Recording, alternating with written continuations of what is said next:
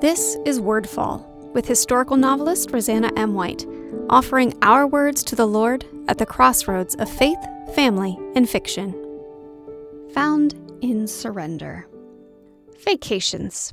We all love them, but when we have small children, they can honestly be really frustrating.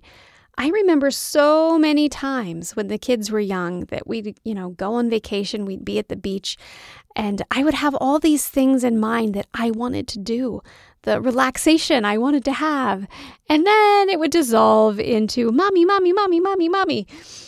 There have been times, many times, on vacations or holidays that my thoughts were consumed with what I wanted, not with what they wanted me to do.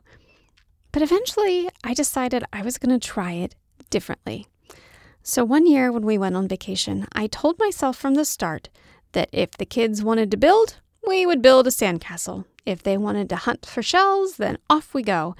I deliberately set aside my desires for vacation and focused on theirs. Crazy thing. You want to guess how it went? I had an absolute blast.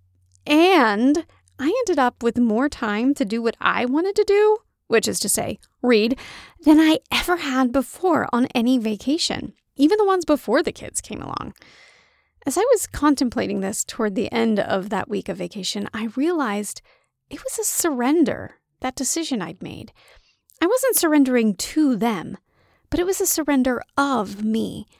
I was still Mama, the one with the veto power, and yes, I did still say things like, yeah, sure, but you have to give me 5 minutes to warm up first.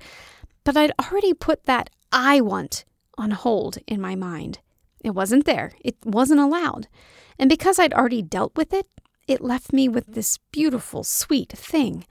Peace.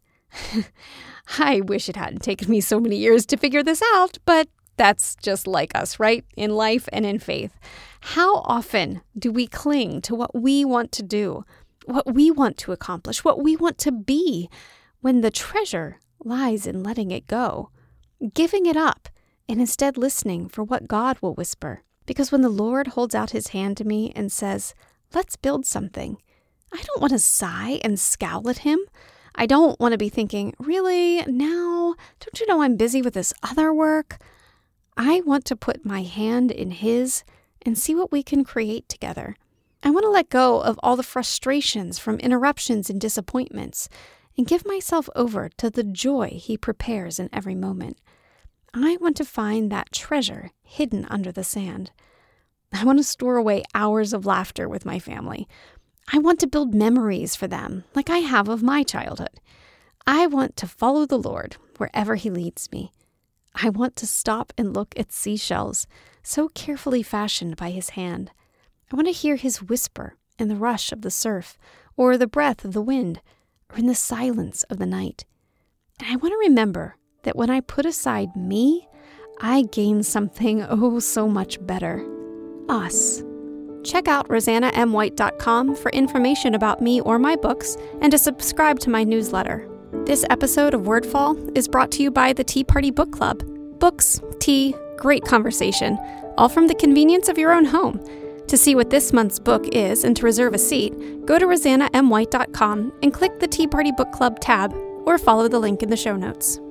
Wordfall is a proud part of the Whitefire Podcast Network.